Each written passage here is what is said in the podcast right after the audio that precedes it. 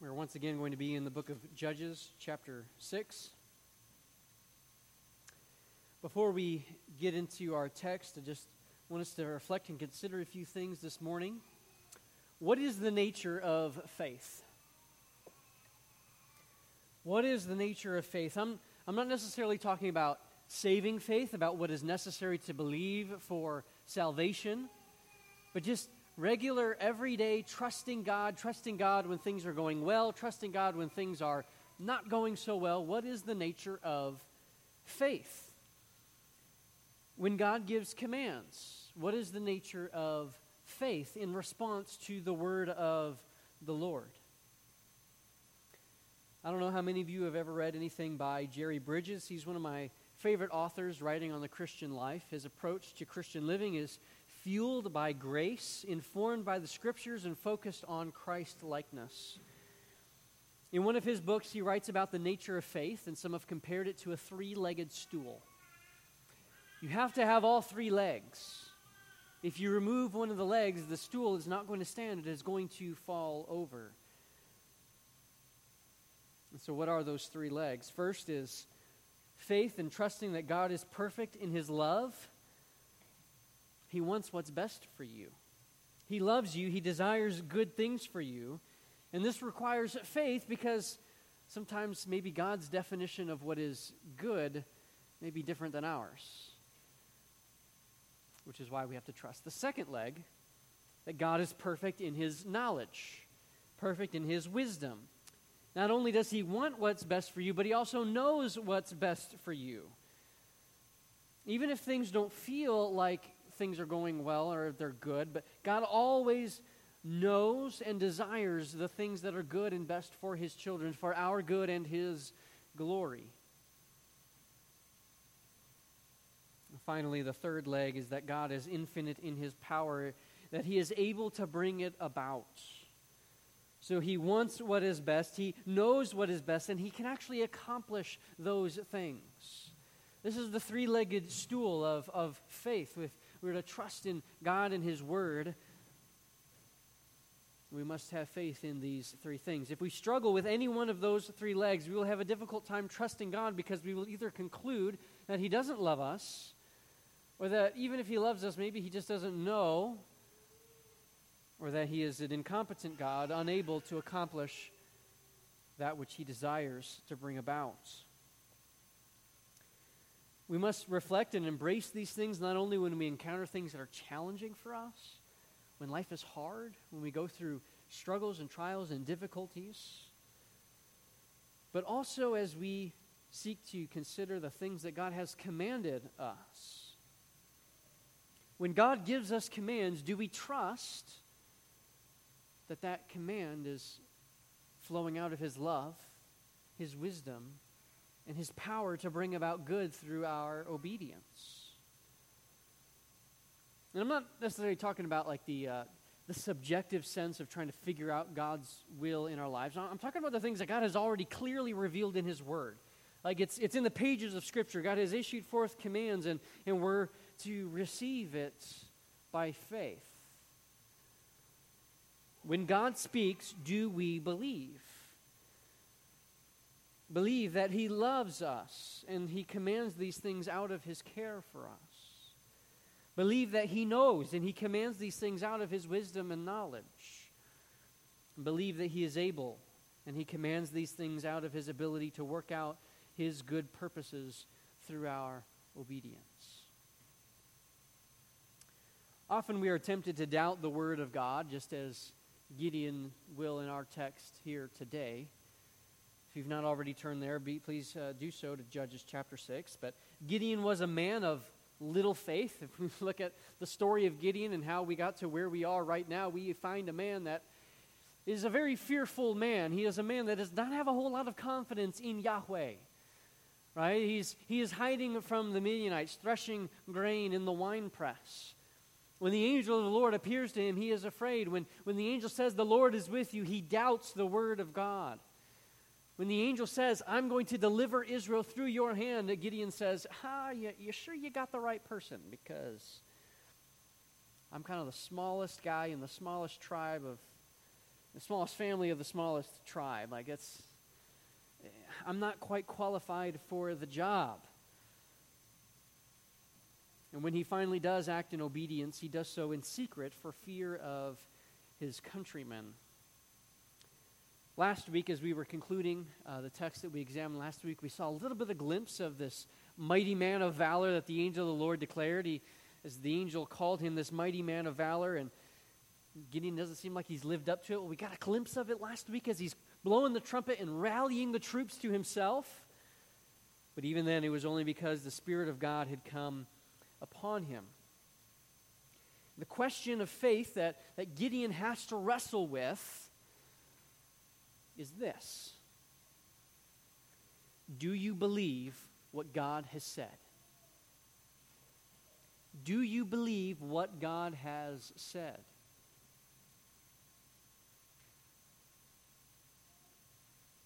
Gideon, rather than accepting and receiving what God has said, is going to seek after signs. And God is going to have to teach him and stretch him and grow him for the task that he has called him to accomplish. Well, let's look at our text today, and we're going we're to discover four principles of faith as we see working out in the life of Gideon. Four principles of faith as they are worked out in the life of Gideon. The first principle is that sign seeking is evidence of doubt. Read with me Judges chapter 6, beginning in verse 36.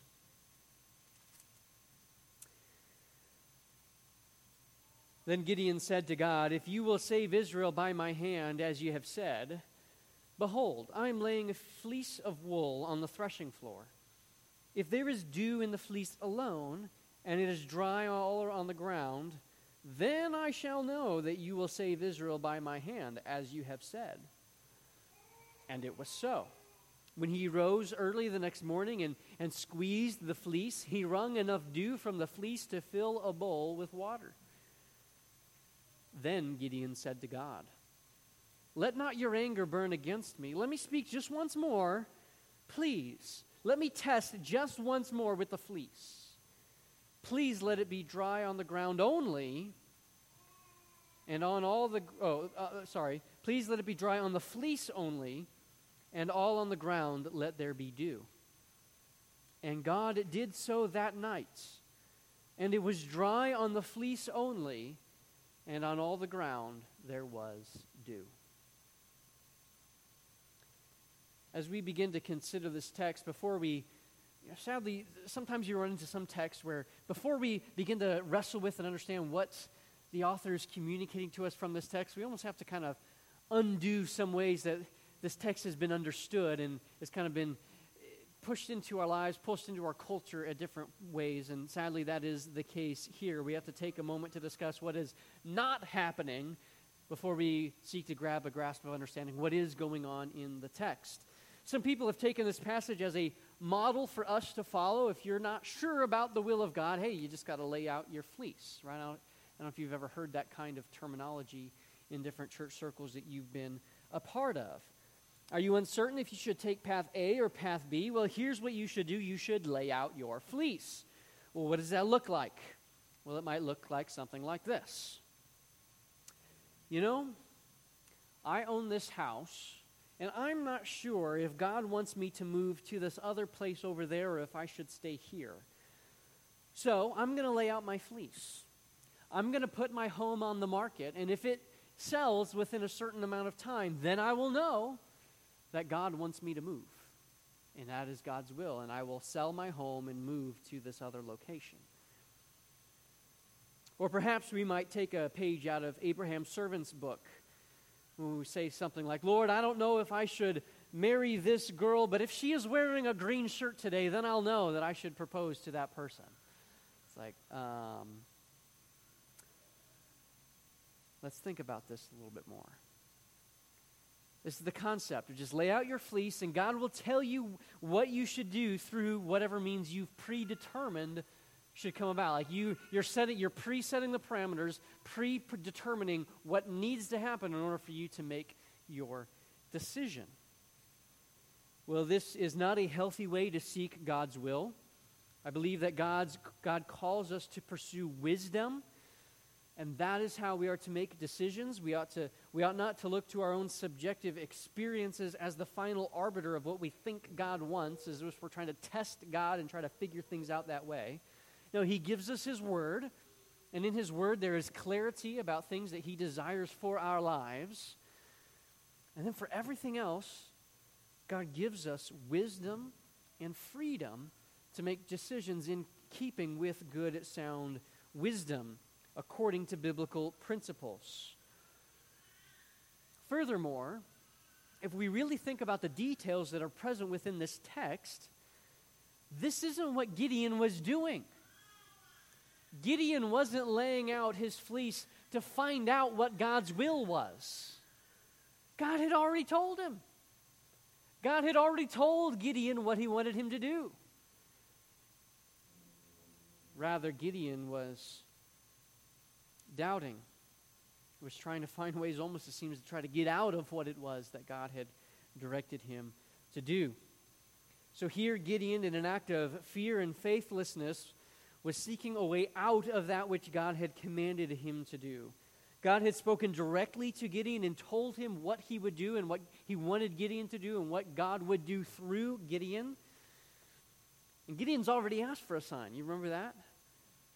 Says, Oh, if you're going to do this, I need a sign. And so he goes and prepares a meal, and God burns up the meal, right? And all of a sudden, Gideon's like, Oh, I've been before the angel of the Lord. and He was fearing for his life. God has already given Gideon a sign.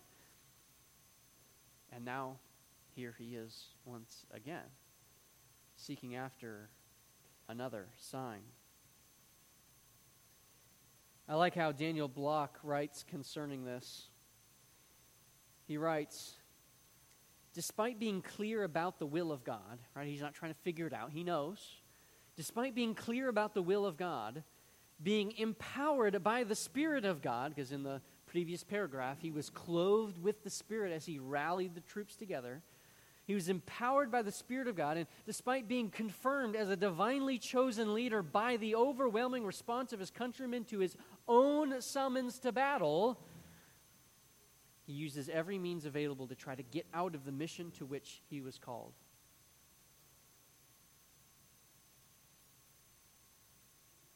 Some people want to use Gideon laying out the fleece as an example of how to live by faith, but this story shows us the exact opposites.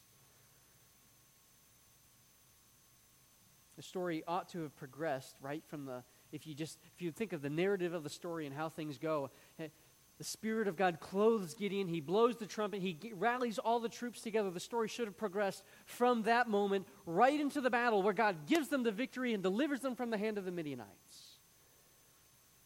But instead, we find this moment.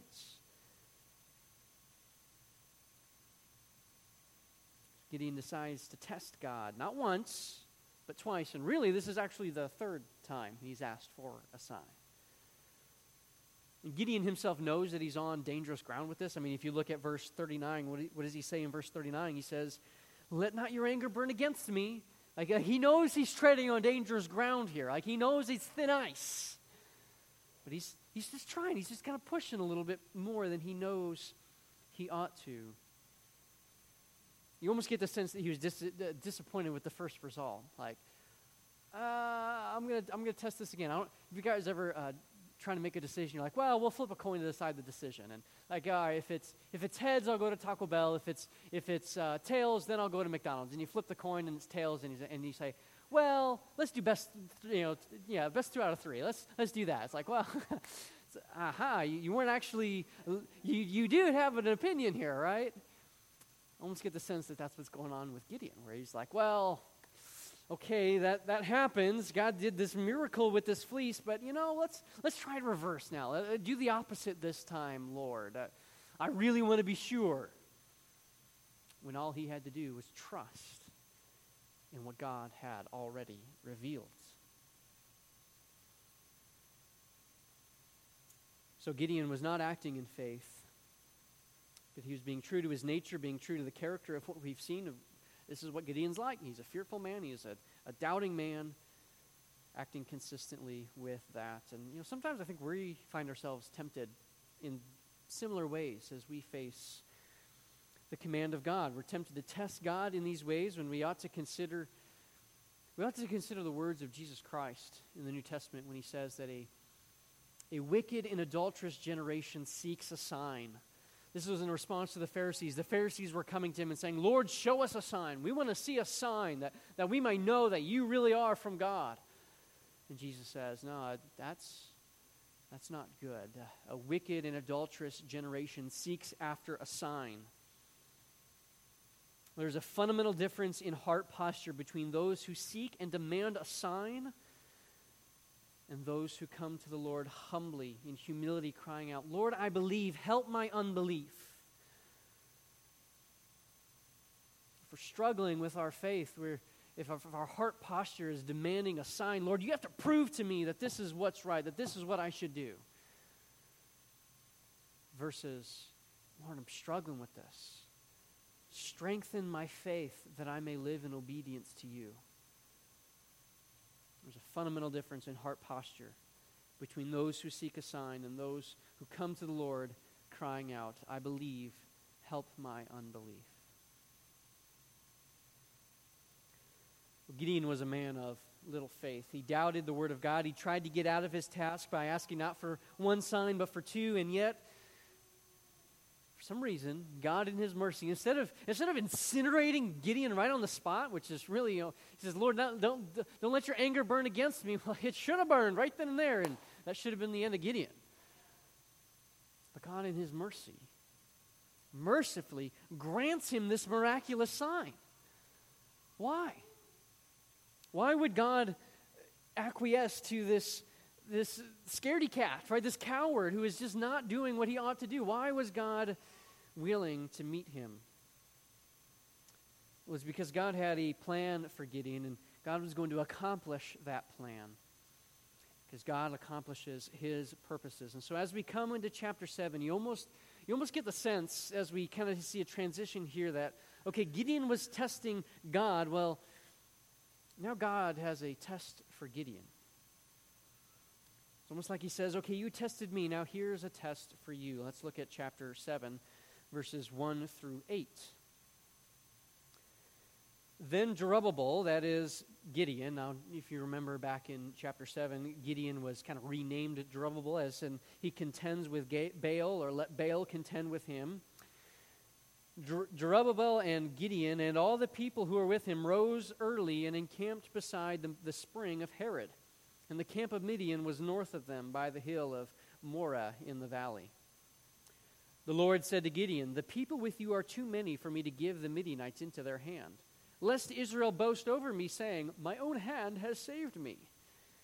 Now therefore proclaim in the ears of the people, saying, Whoever is fearful and trembling, let him return home and hurry away from Mount Gilead. Then 22,000 of the people returned, and 10,000 remained. And the Lord said to Gideon, the people are still too many. Take them down to the water, and I will test them there for, for you there. And anyone of whom I say to you, This one shall go with you, shall go with you. And any of whom I say to you, This one shall not go with you, he shall not go. So he brought the people down to the water, and the Lord said to Gideon, Everyone who laps the water with his tongue as a dog laps, you shall set him by himself. Likewise, everyone who kneels down to drink. And the number of those who lapped, putting their hands to their mouths, was 300 men. But the rest of the people knelt down to drink water. And the Lord said to Gideon, With the 300 men who lapped, I will save. I will save you and give the Midianites into your hand, and let all the others go, every man to his own home. So the people took provisions in their hands and their trumpets, and he sent all the rest of Israel, every man to his tent, but retained the 300 men. And the camp of Midian was below him in the valley. Again, as we look at this text again, there, there have been misconceptions about what is being communicated in this. Some people have tried to look and, and figure out the details of, like, oh, what's the significance of these 300 men that, excuse me, excuse me What's significant about them? What makes them special that God says, these are the ones I want in my army? And they've tried to figure out, like, oh, it's because X, Y, Z, and try to figure out the significance of these things. So, what's special about the lappers? Those who lap the water, who scoop the water up and, and lapped it with their tongue. What's significant? What's special about the lappers?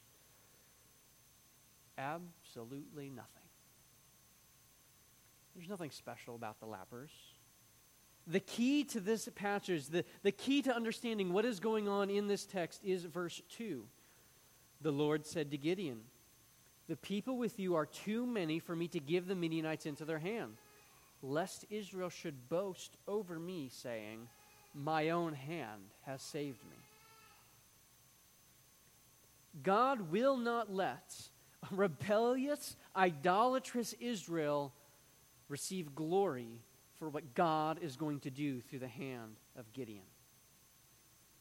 God's mercy is going to be so evident within their lives, and God knows the heart of man. He knows that if they fought in their own strength and they, they won the victory through the might of their sheer power and numbers, that they would simply add pride to their growing list of sins that they're heaping upon themselves in the book of Judges.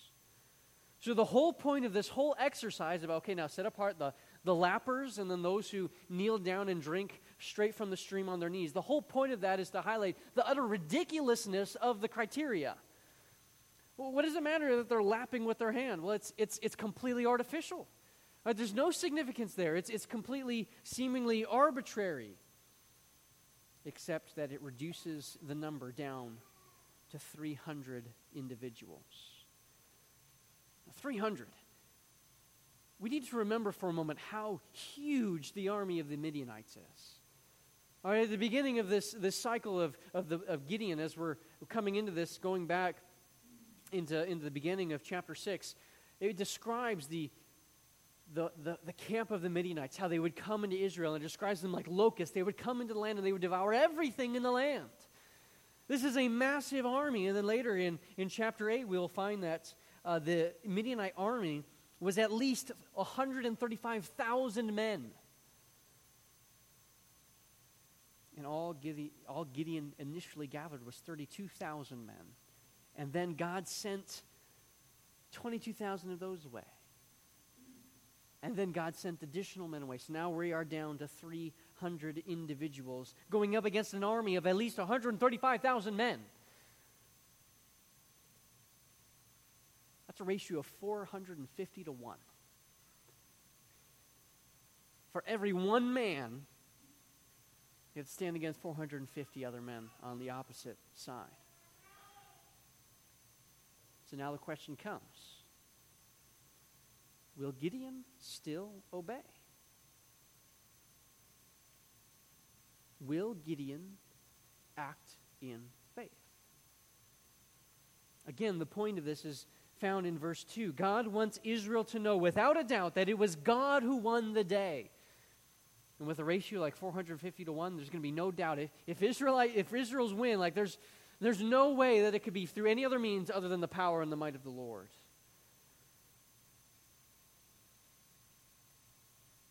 So often we get so tempted by the things of this world that we look away to the other things and look to our own strength. And God's God wants to remind us hey, it's, I'm still Yahweh here. Like, I'm still the Lord. I'm still the one over all things. And I always have been and I always will be. And so sometimes there are tests that come into life that are designed to strengthen our faith. And this is what God is trying to do here. The, there's the, um, the testing of our faith produces steadfastness. That's what the book of James communicates. And so God is, is reducing the army to test the faith of these individuals and see if they will still go forward in the battle so they will be strengthened in their faith, producing steadfast within them, so they will know that Yahweh is God and that He works for His people.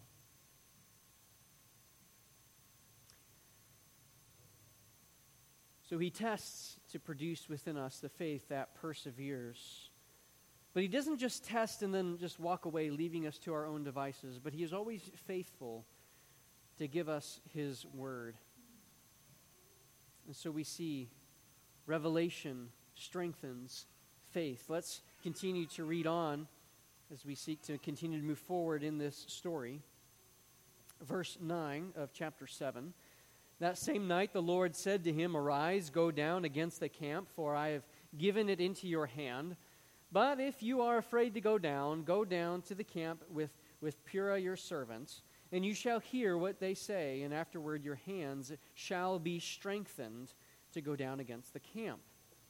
Then he went down with Purah his servant to the outpost of the armed men who were in the camp. And the Midianites and the Amalekites and all of the people of the east lay along the valley like locusts in abundance, and their camels are without number, as sand is on the seashore in abundance. Again, this is the vastness of the Midianite army. Again, we got 300 men. Oh, what are we doing here? Well, when Gideon came, this is verse 13, when Gideon came, behold, a man was telling a dream to his comrade. And he said, Behold, I dreamed a dream. And behold, a cake of barley bread tumbled into the camp of Midian and came to the tent and struck it so that it fell and turned it upside down, and so the tent lay flat. And his comrade answered, This is no other than the sword of Gideon, the son of Joash, a man of Israel. God has given into his hand Midian and all the camp. As soon as Gideon heard the telling of the dream and its interpretation, he worshiped. And he returned to the camp of Israel and said, Arise, for the Lord has given the host of Midian into your hand. And he divided the 300 men into three companies and put trumpets into the hands of all of them and, and empty jars with torches inside the jars. And he said to them, Look at me and do likewise. When I come to the outskirts of the camp, do as I do. When I blow the trumpet, and I and all who are with me, then blow the trumpets also on every side of the camp and shout, For the Lord and for Gideon. I love how God speaks to Gideon back in verse 10. We have this narrative as it unfolds. God is seeking to strengthen the, the faith of Gideon, and he says in verse 10 If you are afraid to go down, if you're afraid, this is Gideon. Remember this? This is all this guy does is be afraid. This is his MO. Of course he's going to be afraid because his name is Gideon, and that's just what he does. He is a fearful man. He's scared of the Midianites, scared of his own countrymen, scared to do what God has said. Of course he is afraid. But this whole story is just overflowing with the mercy of God. God willing to go to just such great lengths to strengthen the hand of Midian for the task that he has given him. And so God gives Midian, uh, Gideon yet another sign. Gideon didn't ask for this one, God just gave this in his grace. And there's so many remarkable details with this. So you a, you have a Gentile who receives a prophetic dream, another Gentile who accurately interprets that dream, and all of this is overheard by Gideon, who then worships God and returns to the camp to rally the 300 troops. God, in his graciousness, gives the revelation that was necessary to strengthen Gideon for the task. And Gideon responds in faith.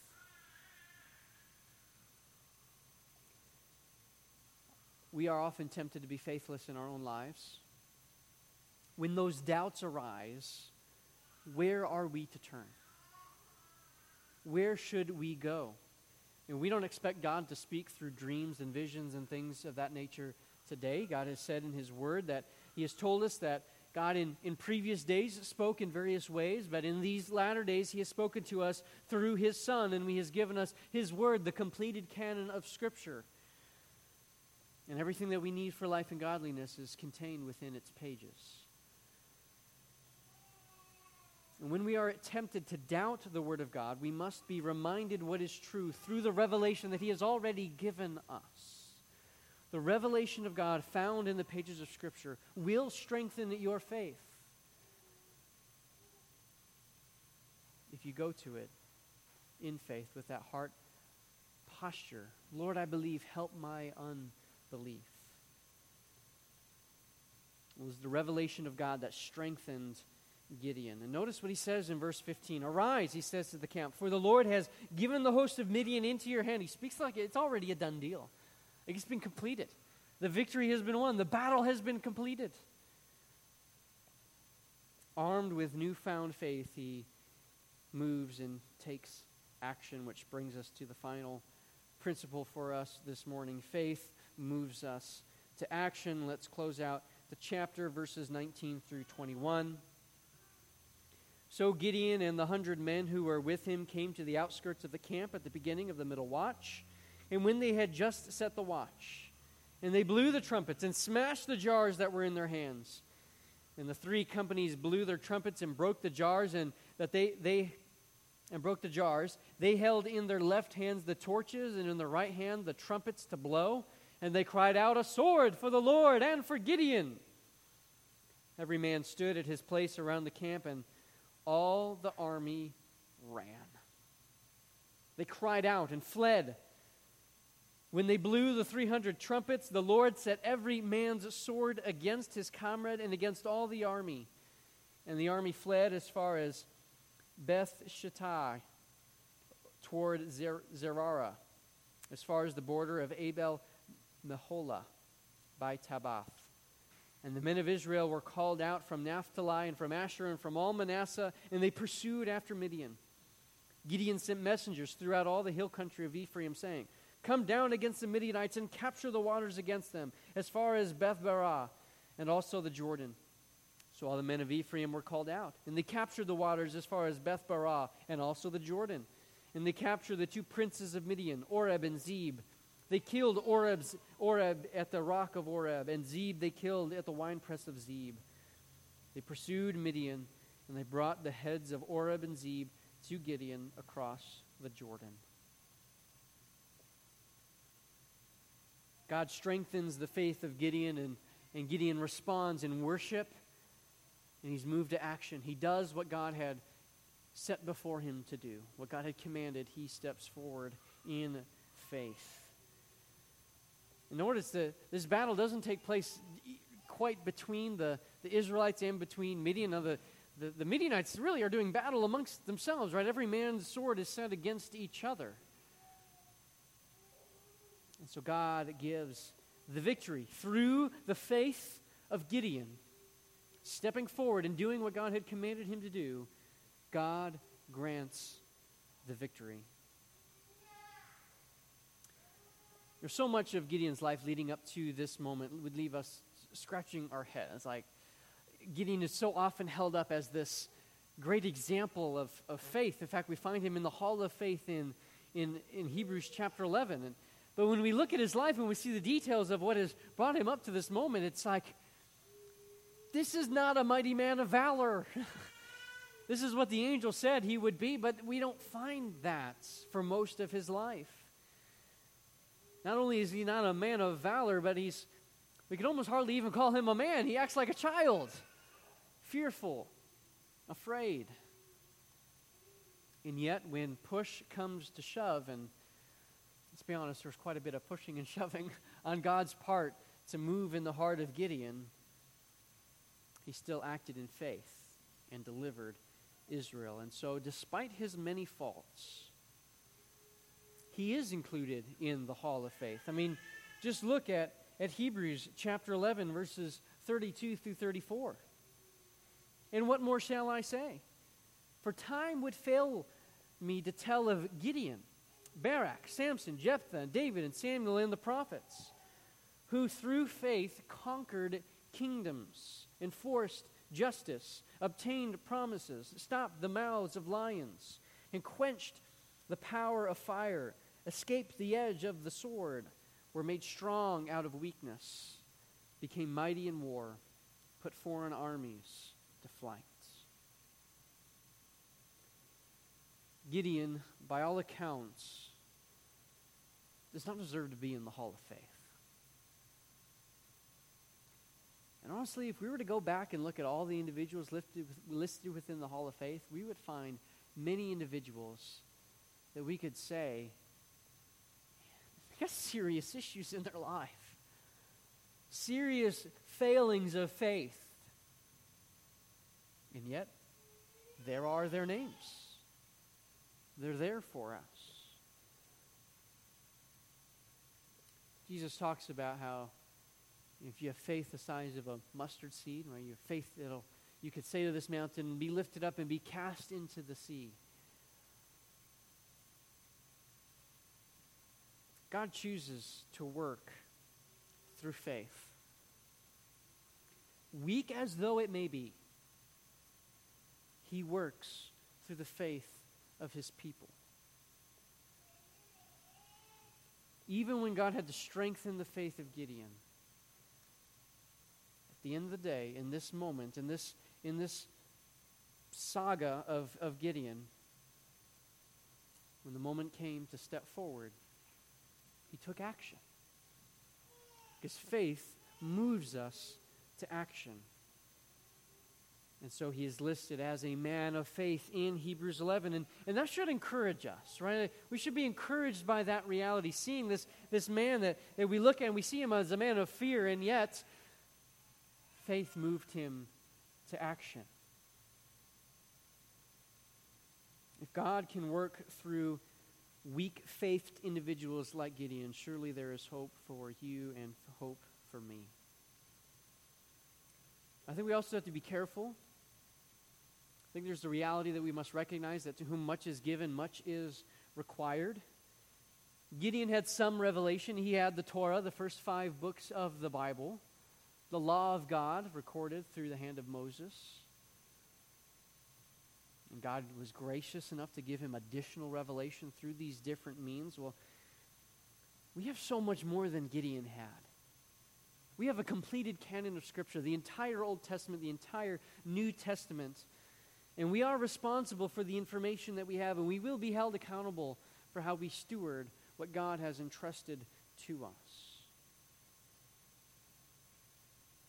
Today, in these last days, God has given us the revelation of the person and the work of Jesus Christ. And our faith journey begins with Him. From faith in Jesus Christ, in His person and His work, from there we can live lives of faith, knowing that He is perfect in His love. It is His love for His people that drove Him to issue forth the command to Gideon and it is from God's love that He gives us the commands found in His Word. We live lives of faith, trusting that He is perfect in His wisdom and knowledge, knowing what is best for us. Finally, life, a life of faith embraces that when He gives us instructions in His Word, we believe that He is able to accomplish His good purposes through our obedience to those commands. And so faith means that we, when we see the Word of God, we receive it and are moved to action in obedience to Him.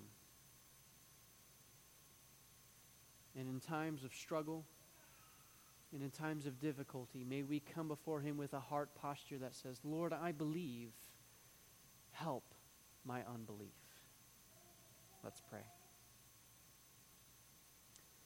Father, we thank you for your word. We thank you for this testimony from Gideon, a man who struggled in faith, who tested you, who sought to seek signs from you.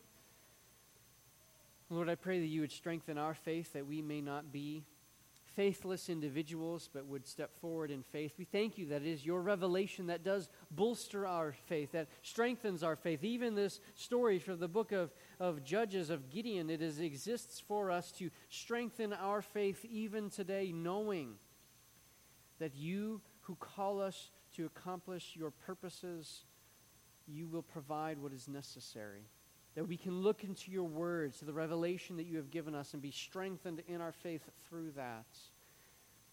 And then from a position of faith, move to action, doing that which you have called us to do in your word. I pray that we can trust you, trust you that you are a God of love, that you are a God who perfectly knows all things and knows what is best for us and knowing that you are accomplishing your good purposes in the world. Give us the faith that we need. Help our unbelief. We pray these things in the name of your Son, Jesus Christ. Amen. As we prepare to conclude our time together with our final song for the day, be